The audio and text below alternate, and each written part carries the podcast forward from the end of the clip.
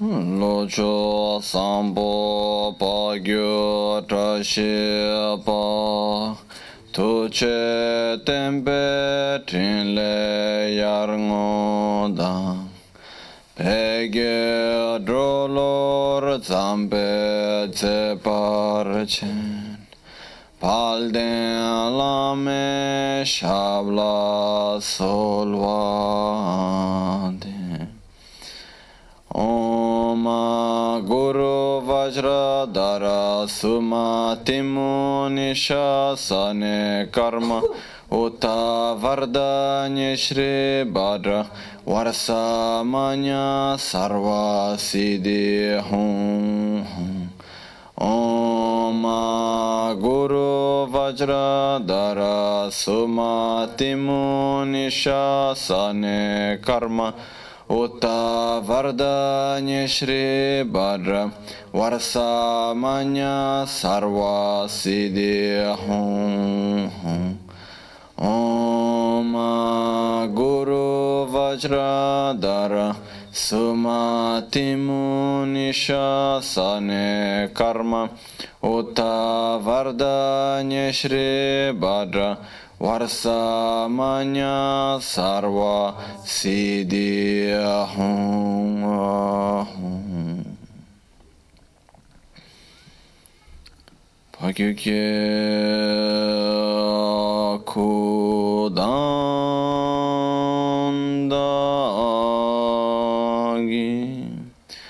Lo Pakyukye sundan da giyana pakyuke atudan da gi me çintu jingi alo pakyuke ku 도당 다게롱 파큐케 송단다기나 파큐케 도당 다긴 Tön yerme çin to çin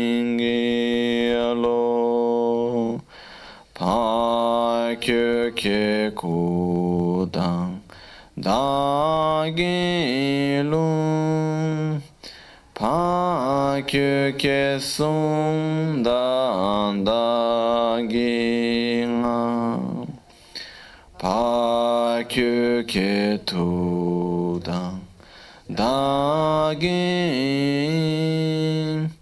ten yer me chin tu jin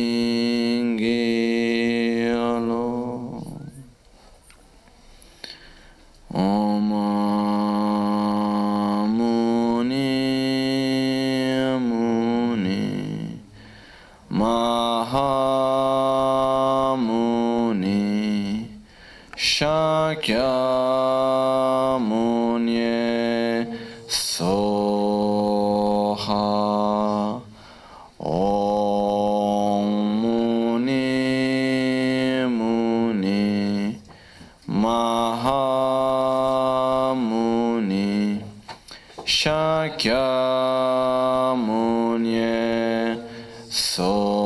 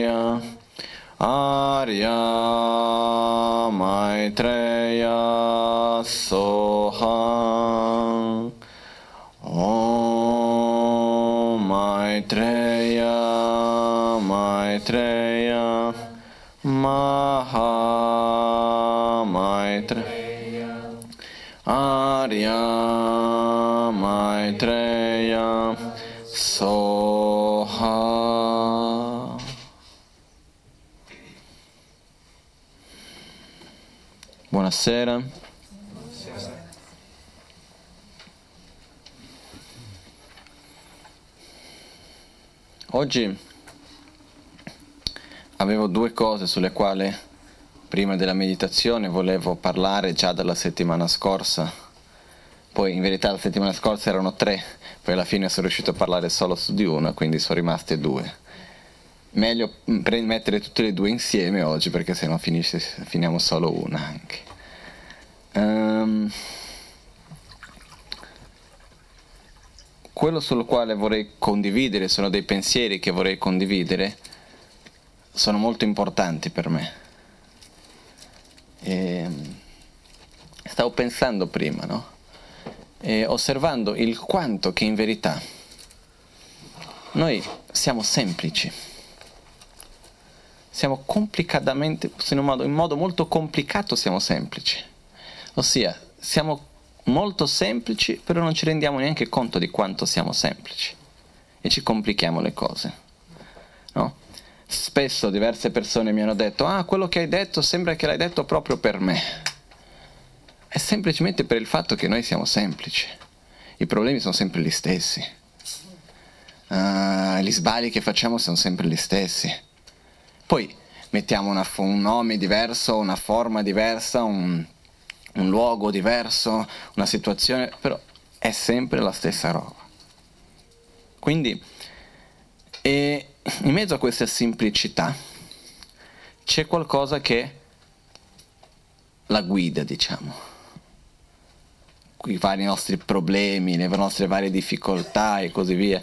Io credo molto che è chiaro che nei giorni d'oggi, con i mezzi che abbiamo di comunicazione, i mezzi di costruzione e di distruzione che abbiamo e così via con la tecnologia, i tempi sono cambiati da questo punto di vista, però i problemi secondo me dell'uomo più o meno sono gli stessi.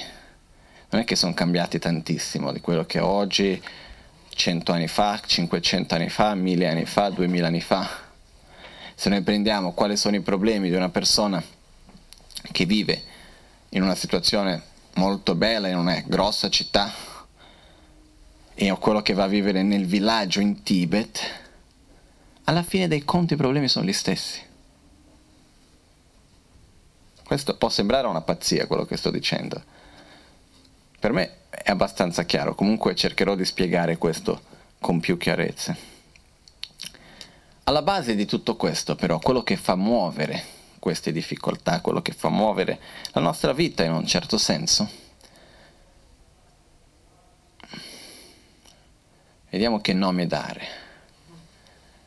Ci potremmo dare diversi nomi, però è importante, non voglio dare un nome che siamo tutti noi abituati a conoscere perché magari poi abbiamo già un, dice, un preconcetto su che cosa sia quello. No? Quindi cercherò di spiegare prima.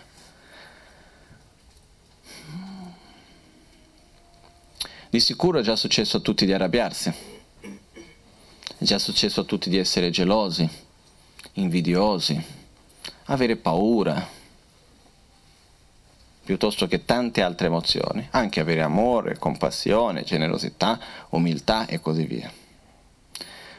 Quando abbiamo sentito questi vari sentimenti, mentre lo sentivamo, abbiamo mai pensato che eravamo sbagliati? No. Perché si dice mai parlare della rabbia con una persona che è arrabbiata? Perché ha sempre ragione. Noi abbiamo sempre ragione con noi stessi. Poi magari andiamo a vedere che eravamo sbagliati, però al momento abbiamo sempre ragione. È mai successo a, a noi di fare qualcosa senza pensare che quello fosse la miglior cosa per noi stessi? In quel momento? Anche sapendo che quella cosa ci possa fare del male in un certo modo, però nel complessivo di tutte le situazioni era la miglior cosa che potevo fare in quel momento per me. Questo accade sempre, almeno con me è sempre successo così, osservando quello che mi pare. Poi magari per qualcuno può essere stato diverso, però comunque in genere a me mi sembra così. No? Quindi, se noi andiamo a vedere un'altra cosa ancora, siamo capaci di osservare qualcosa, relazionarsi con qualcuno o con qualche situazione così via, indipendentemente dall'io? No, c'è sempre il io di mezzo. Quindi sempre che guardo le persone, o è un amico perché ha fatto del bene a me, o è un chiamiamo nemico, anche se non mi piace questa parola, perché ha fatto del male a me, o è una persona indifferente perché è indifferente a me. Una cosa è bella perché è bella per me, è brutta perché è brutta per me, è buona perché è buona per me, è cattiva perché è cattiva per me. È una bella giornata perché è una bella giornata per me, è una brutta giornata perché è una brutta giornata per me. Gli affari vanno bene perché l'economia va bene perché va bene per me. No? Il mondo va abbastanza bene perché va bene per me. Quindi se noi andiamo a vedere alla fine dei conti, questo io c'è sempre ovunque noi andiamo, qualunque cosa facciamo, lo troviamo. Magari qualcuno di voi ha già letto in qualche libro o sentito parlare, ah, nel buddismo si dice che l'io non esiste. Qualcuno ha già sentito dire questo, ho letto, no? Possibile. Ma come, l'io non esiste? Quindi che stiamo a fare qua? Per dire, se l'io non esiste, non, serve a niente, tanto non esistiamo. Se l'io non esiste vuol dire che noi non esistiamo. Se non esistiamo, non esiste la sofferenza, non esiste la felicità, non esiste l'amore, la rabbia, non esiste niente di questo, non esiste il karma. Quindi Dio esiste. Questo, questo non c'è nessun dubbio. Non esiste però come lo pensiamo noi. Dio non esiste come il centro unico dell'universo, come qualcosa di indipendente da tutto il resto che possa esistere. Ed è come che noi invece lo viviamo. Noi siamo incapaci di vivere qualunque cosa del mondo, dell'universo, indipendentemente dall'io.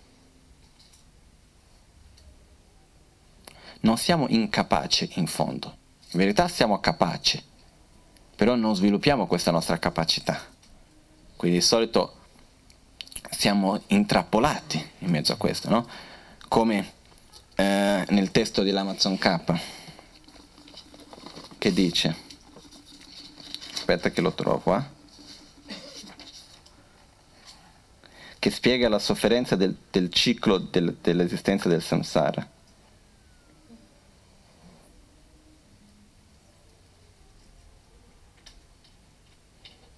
Eccoci qua. Gli esseri samsarici vengono trascinati dalla corrente dei quattro potenti fiumi. Sono legati con le strette catene del karma difficili da eliminare. Sono entrati nella gabbia del ferro del, sono entrati nella gabbia di ferro dell'attaccamento al sé. Quindi è come se noi fossimo in questa gabbia che è l'attaccamento al nostro proprio essere, al io, che può essere chiamato e completamente oscurati dalle fitte tenebre dell'ignoranza. Eh, poi si può chiamare egoismo, si può chiamare l'ego, si può dare diversi nomi, però secondo me è molto difficile di capire quello che sia veramente. Possiamo dare mille parole, però più che la parola, il nome che diamo, dobbiamo andare a cercare di capire veramente che cos'è.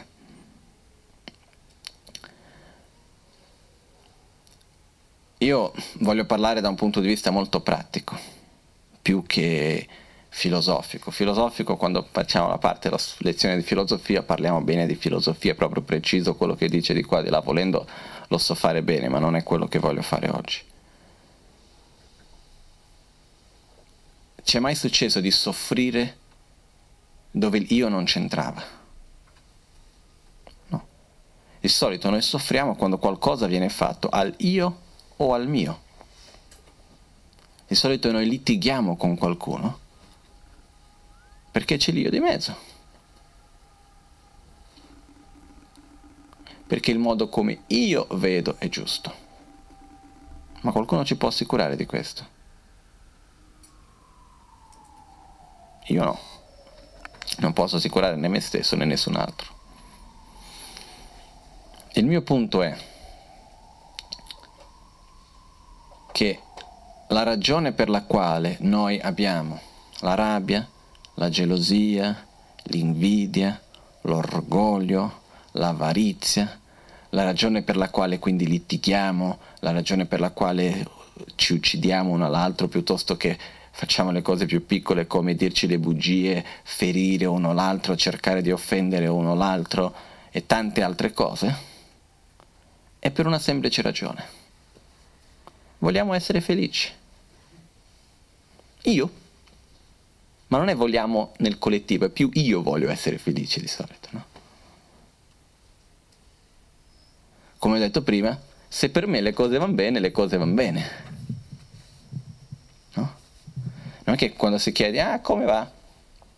Ah, sai, guarda, in Africa c'è la fame, eh, dall'altra parte c'è l'epidemia, c'è molta povertà, c'è questo, quello, quell'altro, non va per niente bene, guarda quanta sofferenza c'è in giro, questo, quell'altro, no? Sorto no, guarda, a me io sto bene, la salute va bene, le cose vanno abbastanza bene, quindi va tutto bene, no? Guardiamo dal nostro punto di vista personale. E c'era anche la storia di un maestro in Tibet, che per noi può essere un po' pesante questo, però lo racconto comunque che una volta un altro maestro gli ha detto, ma dai, hai sempre la faccia chiusa, nessuno non ti ha mai visto un sorriso, tutti stanno a dire, ma guarda quel maestro lì che nessuno non ha mai visto un sorriso da lui. Quando qualcuno viene a vederti, almeno cerca di fare un piccolo sorrisino, qualcosa, dai. Lui ha detto, con tutta la sofferenza che c'è in giro, sempre, come faccio a sorridere? Quindi non è che dobbiamo stare a soffrire per la sofferenza che c'è, non è questo. Quello che ho fatto questo esempio per dire che come che noi di solito guardiamo la realtà da un punto di vista molto individuale e così la viviamo. Va bene che sia così anche, eh? Niente contro. Io non sto qua a condannare qualcosa dicendo guarda se siamo tutti dei cattivi che siamo così, no, assolutamente no. Se funzionassi. Però non funziona, no? Quello che almeno a me mi sembra. Io parlo dal piccolo. Due persone. Magari hanno dei problemi di carattere, che non si vanno più tanto d'accordo, hanno un modo diverso di vedere la stessa cosa devono stare insieme, devono lavorare, devono fare qualcosa insieme, succede che una di queste due persone fa uno sbaglio, si accorge di aver fatto uno sbaglio, ma secondo voi va a dire all'altro mi scusi ho fatto uno sbaglio? No. Quindi lo tiene lì perché come vado a dire all'altro che ho fatto questo? Poi dall'altra parte succede la stessa cosa uno diventa un po' rigido, l'altro diventa ancora più rigido. Nessuno muore il colpo finché c'è lo scontro totale. Questo succede tutti i giorni. Perché siamo orgogliosi. Orgogliosi nel senso che spesso siamo attaccati a un... Um, come si può dire? C'è un detto in tibetano che secondo me spiega molto bene, si dice sume betimna, che vuol dire siamo attaccati a un'ombra de, di ciò che non ha una forma. Ossia, noi creiamo una ombra di qualcosa che in verità non esiste. Quindi questo orgoglio nel quale noi ci attacchiamo a noi stessi sul fatto che io ho la ragione e sul fatto che la cosa più assurda di tutto questo per me è il fatto che se io devo andare contro la mia parola, se devo far vedere le mie debolezze, è una causa di sofferenza. Quindi piuttosto rimango con le debolezze, le accumulo una sopra l'altra, sopra l'altra che farli vedere. Così facciamo spesso. No? Quindi parlando così, almeno a me mi sembra abbastanza assurdo, no? Io in mente ho tanti esempi di situazioni che ho vissuto, che ho visto in me e negli altri. Quindi piuttosto che mettere la testa giù, riconoscere i nostri sbagli, riconoscere le nostre debolezze, che è un'opportunità meravigliosa per poter cambiarli,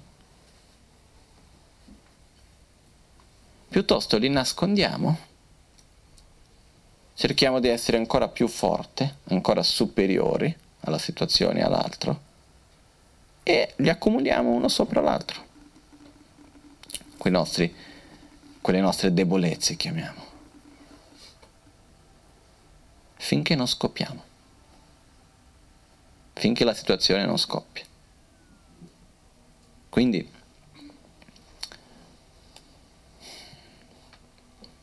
se noi vediamo bene, quando dicevo che siamo molto semplici, tutte le problematiche che abbiamo nella nostra vita personale, nel collettivo e così via, nascono da tre punti, come Buddha ha spiegato, dalla ignoranza, dal desiderio e dall'avversione. La ignoranza è la base di proprio, in pochissime parole, perché in verità per poter parlare bene dell'ignoranza ci vuole almeno una settimana di tempo proprio per cercare di capire, non basta neanche, comunque per cercare di mettere nelle parole più semplici possibili. Faccio un esempio dell'ignoranza. L'ignoranza non vuol dire la mancanza di conoscenza. Eh? Una persona può non saper leggere scrivere se aver sempre vissuto nello stesso piccolo posto in mezzo al nulla e essere molto saggio. Non è quello che vuol dire essere ignoranti. L'ignoranza è il fatto che se io dico che questo bicchiere è bello e qualcun altro mi dice è brutto, io vado a litigare con quella persona perché secondo me è bello. Questo è ed essere ignorante. Vuol dire vivere la realtà secondo le mie proiezioni, che è quello che facciamo tutti noi, è giusto che sia così, ma credere che la mia realtà è l'unica realtà, è la realtà. Spiego un pochettino meglio. Visto che noi non siamo capaci di vedere niente, di percepire niente del mondo indipendentemente da noi stessi, tutto ciò che percepiamo quindi le forme, i suoni, i gusti, i ricordi, le idee, qualunque cosa che ci arrivi, ma principalmente parliamo dei cinque sensi, c'è un filtro. Il filtro di noi stessi, le nostre memorie, i nostri traumi piuttosto che eh, il nostro carattere e mille altre cose. Della nostra proiezione. Niente esiste per noi indipendentemente dalla nostra proiezione. Che in altre parole viene usata la parola senza la nostra imputazione, che sarebbe la parola più precisa. È chiaro questo? Perciò, quello che accade è che visto che ognuno di noi siamo diversi, non esistono due persone nel mondo che sono identiche. È impossibile questo. Automaticamente ogni cosa viene vissuta in un modo diverso. Chi ha ragione e chi ha torto? Né uno né, uno, né l'altro. Perciò, adesso non entriamo nei dettagli molto su questa cosa perché sennò qua possiamo stare molto a lungo veramente. Però la base è il fatto che ognuno di noi vive la realtà secondo le proprie esperienze secondo le proprie imputazioni, è giusto che sia così, però non è giusto credere che la mia realtà sia la realtà e questa è l'ignoranza. Okay? Quando noi entriamo in contatto con il mondo che ci circonda, cosa succede? Abbiamo una reazione. Io vedo una forma, faccio una proiezione su quella forma, do un'imputazione di bella. Mi porta piacere. Cosa sviluppo? Desiderio, attaccamento, per fare in modo di ottenere quell'immagine o fare in modo che rimanga più a lungo con me. E se vedo che c'è qualcosa o qualcuno che mi può far allontanare ciò che desidero, sviluppo avversione verso quello. Entro in contatto con un'immagine, una forma, un suono, un odore, un gusto, un tatto, che mi porta a sofferenze. Cosa sviluppo? Avversione verso ciò che secondo me mi crea quello e desiderio verso ciò che secondo me mi allontanerebbe quello o pot- poter fare in modo che passassi quest- quel tipo di sofferenza. E se noi vediamo alla fine dei conti, è così continuamente, dalla mattina alla sera. Poi da questo deriva la gelosia, l'invidia, l'orgoglio, l'avarizia, eccetera, eccetera, eccetera, eccetera. Perciò, quello che accade è che se noi riusciamo a capire un pochettino meglio questa trappola nella quale noi viviamo, cosa, qual è la trappola? È la trappola di pensare, di credere, di vivere la realtà esterna come determinante. Ossia, le, la realtà esiste, eh? non stiamo qua a dire che niente esiste, è tutta una proiezione della nostra mente, no, le cose esistono, se prendo questo bicchiere e lo butto in testa a qualcuno fa male, su questo non c'è nessun dubbio, se butto l'acqua bagna, ah, no, anche se uno non crede che bagna, bagna, quello non ci sono dubbi su questo. Però ciò che accade è il fatto che ciò che va a determinare la nostra sofferenza o la nostra felicità non sono assolutamente le condizioni esterne. Io ho conosciuto persone che hanno una vita così semplice, ma così semplice, con niente, estremamente felici. Proprio da guardare e dire che bello. Non direi da invidiare, ma da rigioire, da desiderare. Io ho conosciuto veramente persone di una semplicità assurda, dico dal punto di vista materiale proprio e così via. Non che la vita sia così bellissima, però anche con difficoltà, malattie, tutto il resto persone felici. Invece conosco persone che materialmente possono avere di tutto e di più, meno la felicità. Per dire, la soddisfazione, lasciamo stare la felicità che è una parola enorme, un minimo di soddisfazione dalla vita. Qual è il risultato del desiderio? L'insoddisfazione. Perché quando io voglio qualcosa, riesco ad averla poi, magari, ma non mi porta ciò che non riesce a sostenere tutto quello che ho proiettato su quell'oggetto tutte le aspettative che ho dato su quell'oggetto. Quindi divento insoddisfatto e voglio qualcos'altro.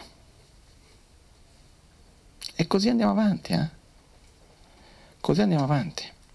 Dobbiamo stare attenti anche di non spostare il nostro oggetto di desiderio dai piaceri mondani ai... Dico una cosa che può sembrare un po' forte, però dobbiamo stare attenti di non spostare i nostri oggetti desideri, dai piaceri mondani ai piaceri, diciamo entro virgolette, ai piaceri spirituali anche.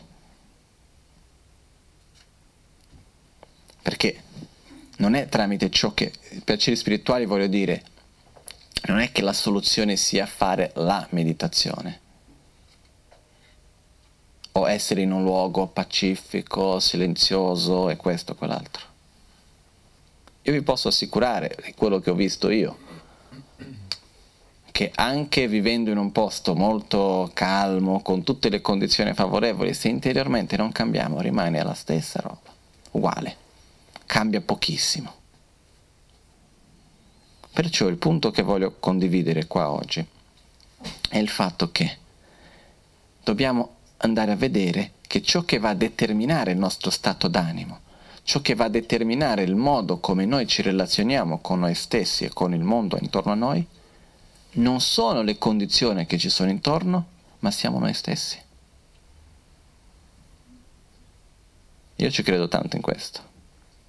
Non è facile, eh? Dico per me stesso, non è facile. Però i, i risultati, i benefici che riceviamo da questo sono enormi. No? Dov'è la forza? Chi è il vincitore? Colui che è davanti a una situazione di rabbia e si arrabbia? o colui che davanti a una situazione di rabbia riesce a non arrabbiarsi e ad avere per esempio compassione. Ovviamente è quello che riesce ad avere compassione. Ma che cos'è che va a determinare questo? Non è la situazione esterna, siamo noi stessi, noi abbiamo questo potere. Quindi questa è una cosa che per me ho parlato tante volte perché è molto importante, è il nostro libero arbitrio di scegliere come io voglio vivere il mondo che mi circonda, di scegliere. Lo, lo scegliamo già per un modo incosciente spesso.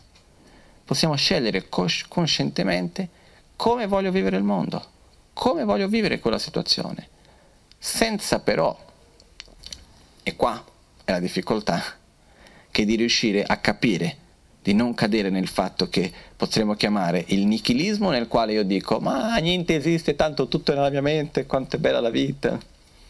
E basta, la sofferenza non esiste, la violenza non esiste, è tutto nelle nostre menti. È un fatto. Quindi, che ne so, mi trovo in una situazione nella quale ho fame, piuttosto che ho una malattia e sto pensando che una malattia non esiste, è tutta una creazione della mia mente e sto bene. Questo è un estremo sbagliato, che potremmo chiamare il nichilismo. L'altro estremo è l'eternalismo, ossia io non ho nessuna influenza niente nella mia realtà. Tutto dipende solo di ciò che accade a me. Quindi ho la malattia, ho la malattia e basta, devo soffrire, punto. Ho la malattia, sì. Però posso scegliere come reagire interiormente verso quella situazione. Ho una difficoltà? Sì, come ne abbiamo tutti. Però posso scegliere come reagire verso quello. Posso vederlo come un problema e basta. Posso vederlo come una lezione, qualcosa che posso imparare, come un momento di crescita. Per conoscere le mie proprie debolezze, conoscere gli errori che ho fatto e tante altre cose. Mi trovo davanti a una persona che mi tratta male può essere semplicemente un'opportunità per arrabbiarmi tanto o semplicemente per star male, male e soffrire? Magari una situazione per sentirsi incapace di poter fare qualcosa? O una situazione per riuscire a sviluppare la umiltà, la compassione.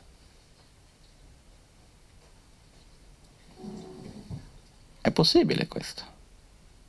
No? Avete mai pensato cosa sarebbe della vostra vita se non avesse mai avuto nessun problema? Nessun problema. No? Cerchiamo un attimino di pensare alle varie situazioni che abbiamo passato nella nostra vita e immaginiamo come saremmo oggi se niente di questo fosse successo, se fosse andato tutto proprio preciso, preciso come noi possiamo desiderare secondo me saremo delle persone terrificanti. Che nessuno ci può neanche sfiorare che cominciamo a gridare.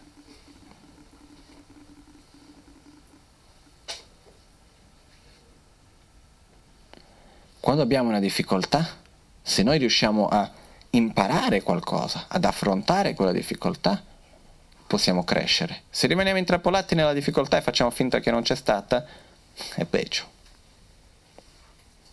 Però ciò che accade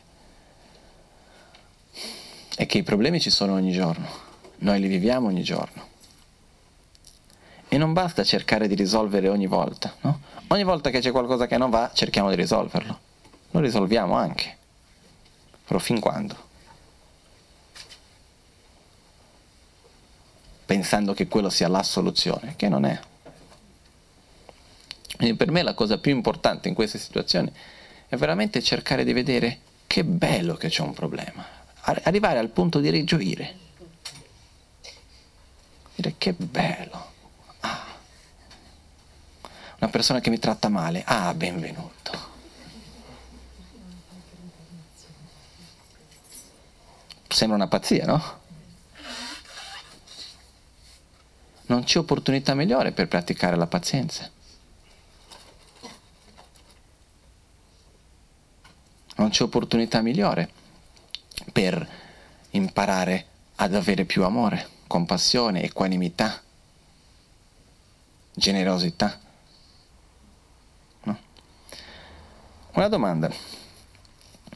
Se qualcuno mi tratta male, mi dice delle parole volgari piuttosto che qualunque altra cosa che sia, e questo mi fa soffrire, mi fa arrabbiare e così via dov'è la causa della rabbia? La persona che mi ha, fatto, mi ha detto quelle cose? A principio magari diremo di sì, no? Che cos'è che mi ha fatto arrabbiare? Quando ci arrabbiamo diciamo qual è la causa della mia rabbia? Che quella persona mi ha detto questo, quello, quell'altro. Ma vi è mai successo che una cosa prima vi faceva arrabbiare e dopo non più? O che prima non faceva arrabbiare invece dopo vi faceva arrabbiare? Per questo che si dice che quando qualcuno, qualcosa ci fa arrabbiare, è una semplice condizione che fa maturare qualcosa che abbiamo già dentro di noi. Quindi è come uno specchio che ci fa vedere ciò che abbiamo dentro di noi stessi. Quindi se io non ho rabbia dentro di me, niente nel mondo mi potrà far arrabbiare. Se non ho gelosia dentro di me, niente nel mondo mi potrà far venire la gelosia. Perciò quando io sono davanti a una persona che mi fa venire fuori la rabbia, la gelosia, l'invidia o qualunque altra, l'impazienza, il nervosismo e tutte queste cose, se io lo faccio, se io ho consapevolezza di questo processo, diventa una grande opportunità per conoscere le mie debolezze. No? C'era un monaco una volta in Tibet che faceva un ritiro lungo e un maestro è andato da lui e ha chiesto, ah, mio caro monaco, su che cosa stai meditando? Che co- su che cosa fai il ritiro? Io faccio il ritiro sulla pazienza, per sviluppare la pazienza. Ha detto, ah, che bravo, bello. Gli ha sputato in faccia, le ha dato uno schiaffo, ha detto due o tre parolacce. Questo qua subito l'ha voluto riprendere indietro. E lui ha detto, non potrai mai praticare la pazienza senza un oggetto di rabbia. È facile dire io sono una persona molto paziente quando non ho problemi, quando non ho oggetti di rabbia. No? Perciò, per, per, però, per riuscire a fare questo un pochettino meglio, torniamo al primo punto, che è quello di vedere che noi abbiamo sempre ragione. È molto difficile riuscire ad avere compassione verso un altro se continuiamo a pensare che io ho sempre ragione. Molto difficile.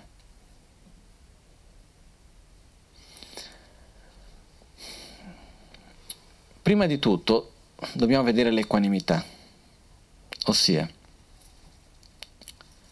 tutti noi che siamo qua oggi, ci sono le, delle cose molto semplici che fanno in modo che tutti noi siamo completamente uguali.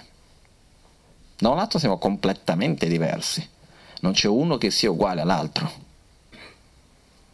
Da un lato siamo completamente uguali. Che cos'è che ci fa uguale? Tutti soffriamo. Tutti vogliamo essere liberi dalla sofferenza. Nessuno desidera la benché minima sofferenza. Ma nessuno. Tutti vogliamo essere felici e non siamo soddisfatti della felicità che abbiamo. Tutti facciamo tutto ciò che facciamo pensando che sia la cosa più giusta per la nostra propria felicità, spesso sbagliando. Quindi quando io vedo qualcuno che fa qualcosa che secondo me non è giusto, come se io dovessi cominciare a elencare, potrei fare un elenco abbastanza lungo, di personaggi che conosciamo più o meno tutti e di certe attitudini che secondo me non sono giuste, poi, ma chi sono io per giudicare poi? Secondo i miei giudizi, il mio modo di vedere, non mi sembra la cosa più giusta. Però, in fondo, quella persona che fa quella cosa lì, perché lo fa? Qual è la, la forza più profonda che la spinge a fare quello? È il fatto di voler non soffrire, voler essere felice. Guidato da che cosa? Dalla ignoranza, dal desiderio e dall'avversione. Quindi io che faccio questo tutti i giorni, io che ogni giorno, da quando mi sveglio, sono guidato dalla forza di voler essere felice, voler abbandonare la sofferenza, non desiderare la benché minima sofferenza, e essere guidato dalla ignoranza, dall'avversione, dal desiderio, come posso mettermi a sentirmi superiore a qualcun altro che è semplicemente uguale a me? In modo un po' diverso, però è uguale.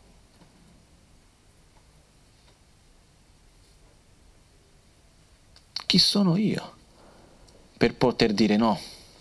Tu non devi essere felice perché sei cattivo. Dov'è la cattiveria? Quella persona vuole semplicemente essere felice, poi guidata dalla ignoranza fa cose che non dovrebbe fare e che genera sofferenza alle altre persone. Ma che differenza c'è tra quello che faccio io? Poi nelle azioni di sicuro possiamo trovare mille differenze, ma in ciò che ci spinge a quelle azioni, che differenza c'è? Quindi, quando noi abbiamo questo sentimento, però dobbiamo stare molto attenti che questo, non, questo non è una giustificativa per ciò che accade. Non è che, ah no, vedi quella persona è guidata dalla propria ignoranza, vuole essere felice, soffre per quello che ha ammazzato tutte quelle migliaia di persone. Poverino. Non è una giustificativa per quello che quella persona ha fatto. Niente giustifica la violenza. Ma non è per questo che quella persona non desidera la felicità, non soffre e non è guidato dalla propria ignoranza, avversione, desiderio e così via. E non è per questa ragione che quella persona debba soffrire.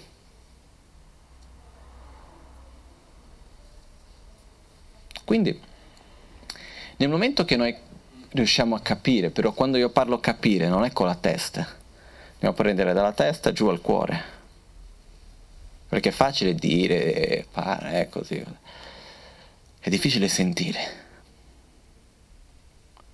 Però fino al momento che noi non sentiamo il fatto che tutti soffriamo, tutti vogliamo essere felici, tutti facciamo tutto ciò che facciamo pensando che sia la cosa più giusta, guidati dall'ignoranza, dall'avversione, dal desiderio,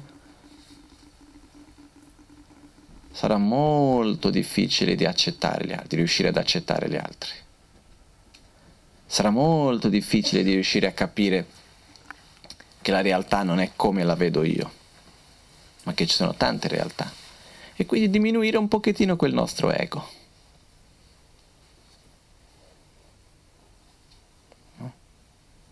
Io vedo nelle cose più semplici, in famiglia, nel lavoro, nei gruppi tra amici, nei centri di Dharma, in tutti i posti dove gli uomini si mettono insieme, no? dove l'essere umano si mette insieme, quello che accade spesso è che ci sono dei malintesi, ci sono delle problematiche, dei rancori e così via, quindi della sofferenza che viene generata e che si porta avanti e che si accumula per il fatto che uno non vuole accettare, e l'altro neanche, che magari la realtà è un pochettino diversa di come la vedo io. Magari io potrei vedere la realtà un pochettino più simile come vede l'altro. L'altro potrebbe vedere un pochettino più simile come la vedo io. E di sicuro c'è un punto nella quale arriviamo in un punto centrale, no? Quindi questo attaccamento che abbiamo al nostro modo di vedere le cose e così via è stancante.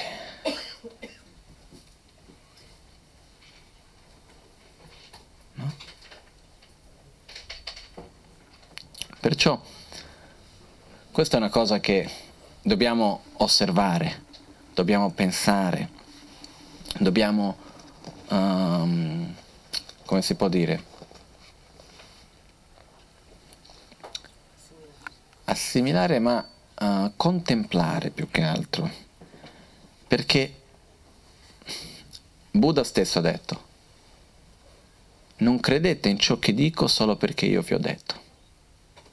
Nello stesso modo che quando si va al mercato a comprare l'oro, non si compra solo perché brilla ed è dorato, ma si deve tagliare, bruciare e così via per vedere se è oro vero o no, se è oro massiccio o no, che non è un pezzo di legno o un pezzo di metallo qualunque con un pochettino d'oro fuori.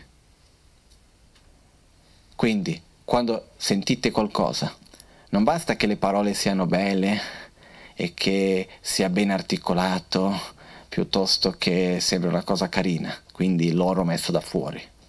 Dovete analizzarlo, dovete contemplarlo, in modo che andate a vedere in fondo veramente quella cosa come o non è. E vi ho detto fate lo stesso con i miei insegnamenti. Se vedete che è giusto, mettetelo in pratica, se no lasciatelo stare. Però questo è un passo molto importante e molto difficile anche, eh? perché noi spesso purtroppo, questa è una cosa che vedo crescere molto anche nei giorni d'oggi, è il fatto che a noi ci piace avere già tutto masticato. Quindi mi viene detto puoi fare questo, non puoi fare quello, la realtà è questa, non si discute e basta. Ok? Facile. Nel buddismo non è così. Si spiega, è così per questa ragione.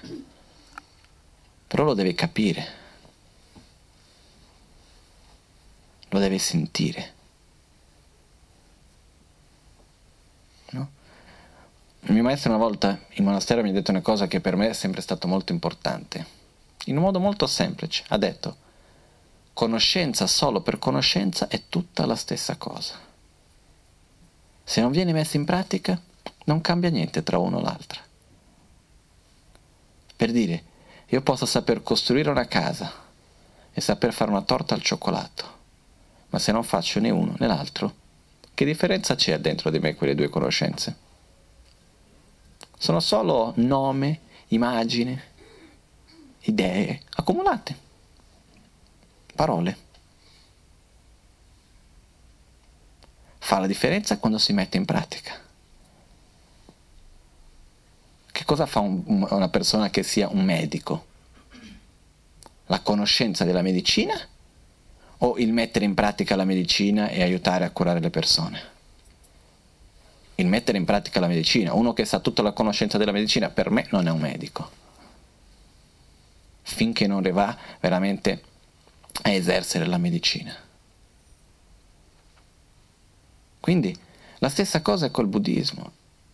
Avere tutte le conoscenze, se noi non li mettiamo in pratica, è come non averle. Serve a niente, perdita di tempo. Per questo tutto quello che ho detto oggi, il fatto di osservare. Magari noi diciamo no, il mio orgoglio è la cosa migliore che ho. C'è una differenza tra essere orgogliosi e sentirsi superiori agli altri e essere fieri di se stessi, riconoscere le proprie qualità. Sono due cose diverse. Eh? Essere umili non vuol dire sentirsi inferiori. Sentirsi superiore agli altri, questo senso di superiorità, è dire il mondo è come lo dico io e gli altri sono sbagliati. Quante volte non ci è successo questo? Almeno a me tante. E la cosa più assurda è che quando noi dopo magari andiamo a vedere che eravamo sbagliati, mica chiediamo scusa piuttosto che diciamo guarda come ero sbagliato, quanto sono ignorante. No, diciamo no sì sì, ma io ho visto in quel modo perché c'era questa condizione, quella dobbiamo sempre darci una scusa per dire che avevamo ragione. No? Siamo così bravi a darci scuse, a giustificare le cose. Perciò, molto semplice, osservare noi stessi, vedere che se noi riuscissimo semplicemente a allargare un pochettino la nostra visione, non tantissimo, cominciando con un pochettino, poi si può allargare di più anche, però cominciamo con un pochettino, verso l'altro, ma aprendo veramente, non facendo finte, potremo stare molto meglio. togliere un po' la centralità di noi stessi nelle situazioni. Se succede una situazione un po' difficile, ma io non sono il centro della situazione per me, già soffro di meno. Comunque, è il fatto di cercare di andare a osservare, vedere che alla radice di tutte le nostre difficoltà c'è la ignoranza, il desiderio e l'avversione. E da dove nascono questi? Ossia, gli ultimi due nascono dalla propria ignoranza. Quindi questa è una cosa che Buddha viene chiamata dentro le quattro nobili verità, la verità della causa, però che non, adesso dobbiamo osservarlo, dobbiamo guardare nella nostra vita quotidiana, nelle situazioni che noi viviamo e vedere è vero o non è vero. Se non è vero, tanto bene che sia così, punto e basta. Se è vero, dobbiamo fare qualcosa. Perché secondo me una delle cose più belle che ci sia è la capacità che abbiamo, la libertà che abbiamo di scelta. Non è uno scherzo. Però quanto molto spesso veramente riusciamo a esercere, si dice? Esercitare. esercitare, scusate. Quante volte riusciamo veramente ad esercitare la nostra libertà? Ossia, quante volte riusciamo a non essere un semplice frutto di ciò che accade intorno a noi?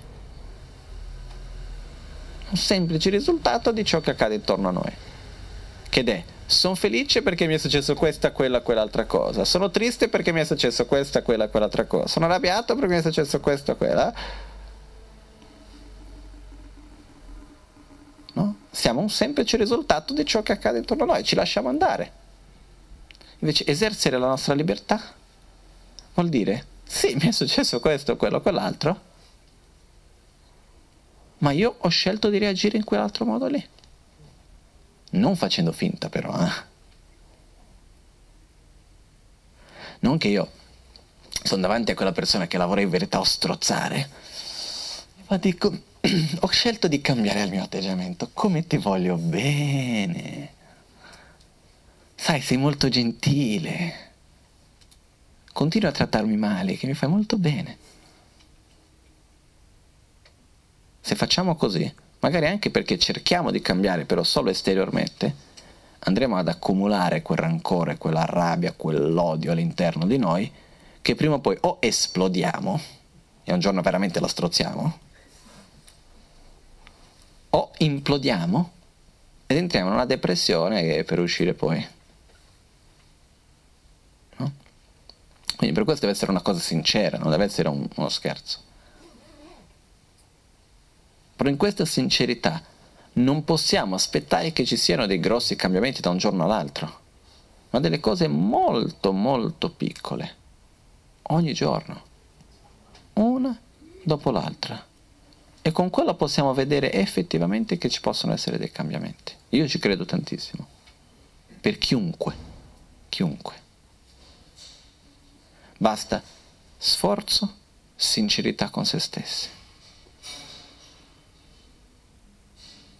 Questo modo io sono molto sicuro di questo, perché questo è quello che anche dentro, se, se parliamo in termini buddisti, viene chiamato la nostra natura di Buddha.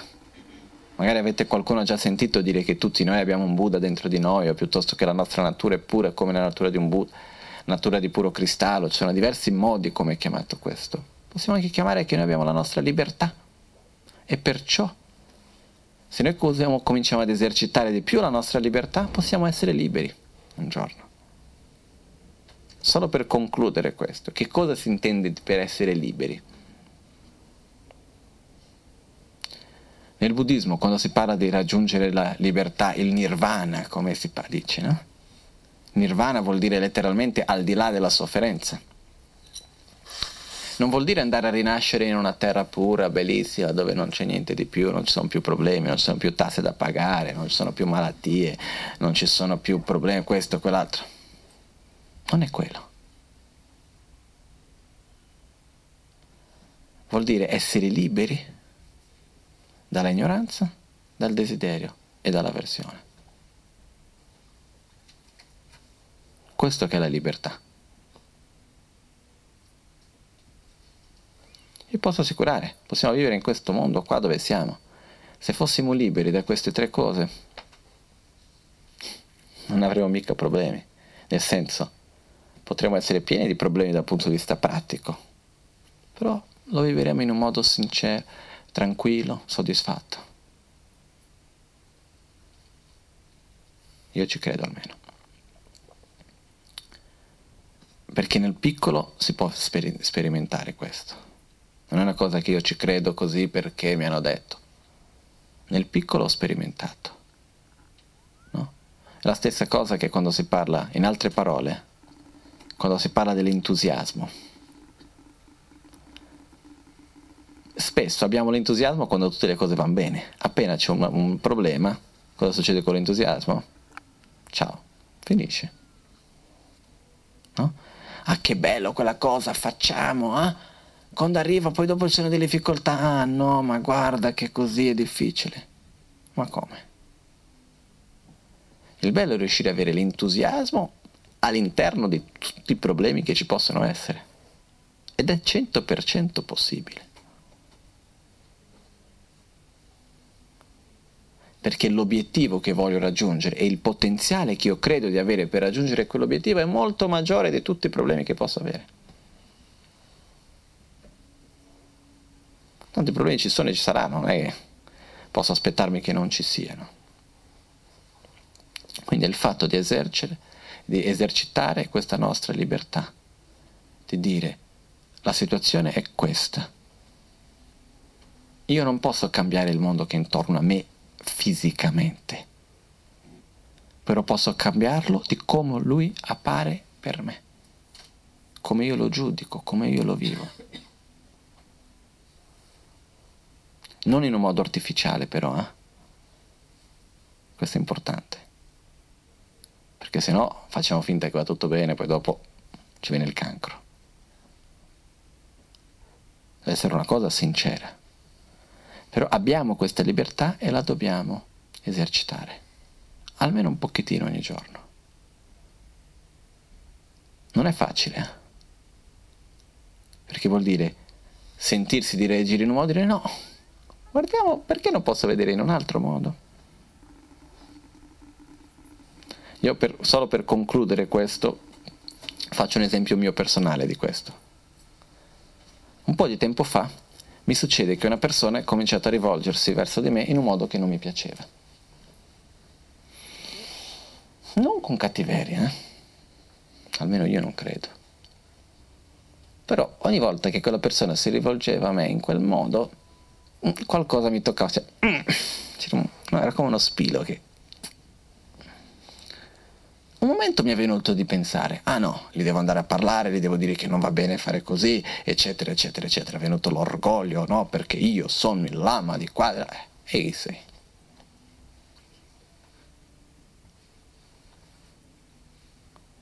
Dopo ho osservato bene, questa è la prima mente, ecco, che è venuta così. Dopo ho pensato, Ho detto fermati un attimo, che beneficio c'è di fare così? Lui rimarrà male. Anche da un punto di vista molto egoista, eh, volendo parlare, non funzionava. Uh, usare la violenza per dire lui mi tratta male, io lo tratto anche lui male.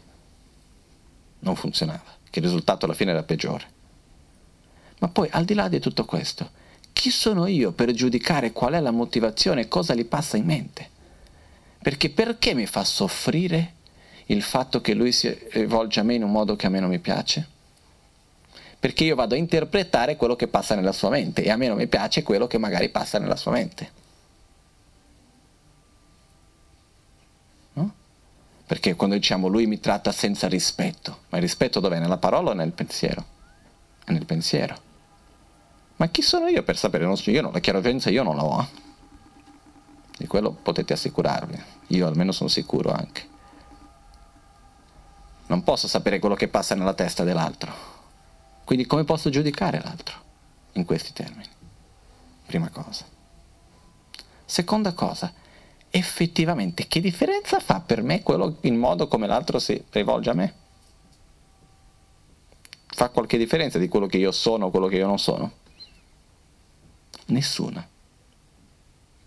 Quindi con questo ragionamento ho detto, ah, buono che c'è questa opportunità perché posso, aiut- posso piano piano lapidarmi, lapidare la mia mente, modellarla in modo per vedere che non serve avere questo tipo di reazione, quindi ben venga questa situazione.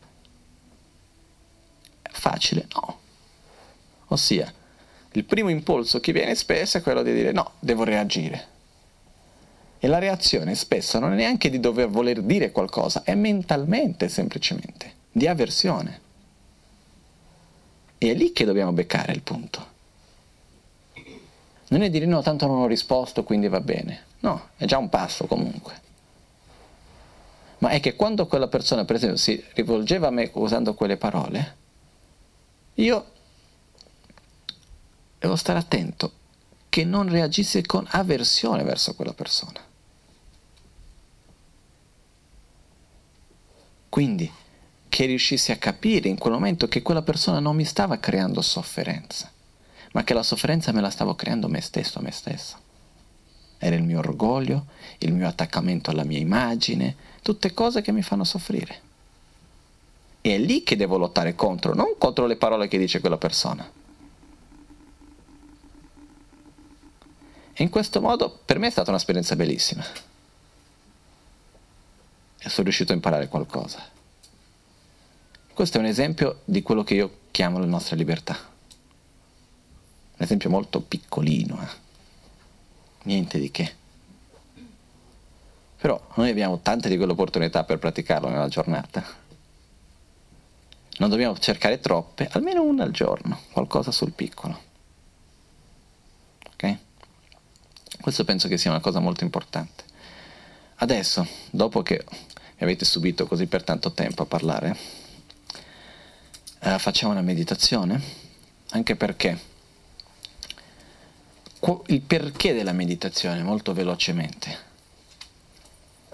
Non basta questa libertà, diciamo, non basta voler esercitarla siamo così abituati, ma da così tanto, tanto, tanto, tanto tempo a agire in un certo modo, a reagire in un certo modo, a vedere e a vivere che la nostra realtà è un semplice riflesso di ciò che accade intorno a noi, che per cambiare ci vuole tanto. E quindi quello che dobbiamo fare è creare e familiarizzarci con l'opposto. Ossia, familiarizzarci col fatto che la mia natura non è della rabbia, della gelosia, dell'invidia, dell'orgoglio, dell'avarizia, della ignoranza. La mia natura è quella della saggezza, dell'amore, della compassione, della soddisfazione, della generosità, della gioia. E questo dobbiamo farlo in diversi modi. La meditazione aiuta molto a questo. Lavora a un livello più sottile, diciamo un pochettino, in parole un po' più occidentali, diciamo lavora un po' più all'inconscio. che un giorno cambiamo un certo atteggiamento e non capiamo come mai. Perché lavora a un altro livello, che è anche necessario. Io non posso però fare una meditazione per, come l'autoguarigione, nella quale dico visualizzo al chakra del cuore che tutta la rabbia, odio, rancore, eccetera, esce nella forma di serpenti blu scure e fumo nero. Però dopo io penso, però razionalmente penso che sia giusto arrabbiarmi. Non funziona, uno non va insieme con l'altro. Per questo dove, devono andare insieme, uno con l'altro. Ok? Io direi adesso, se c'è qualcuno che è la prima volta per la meditazione um, non c'è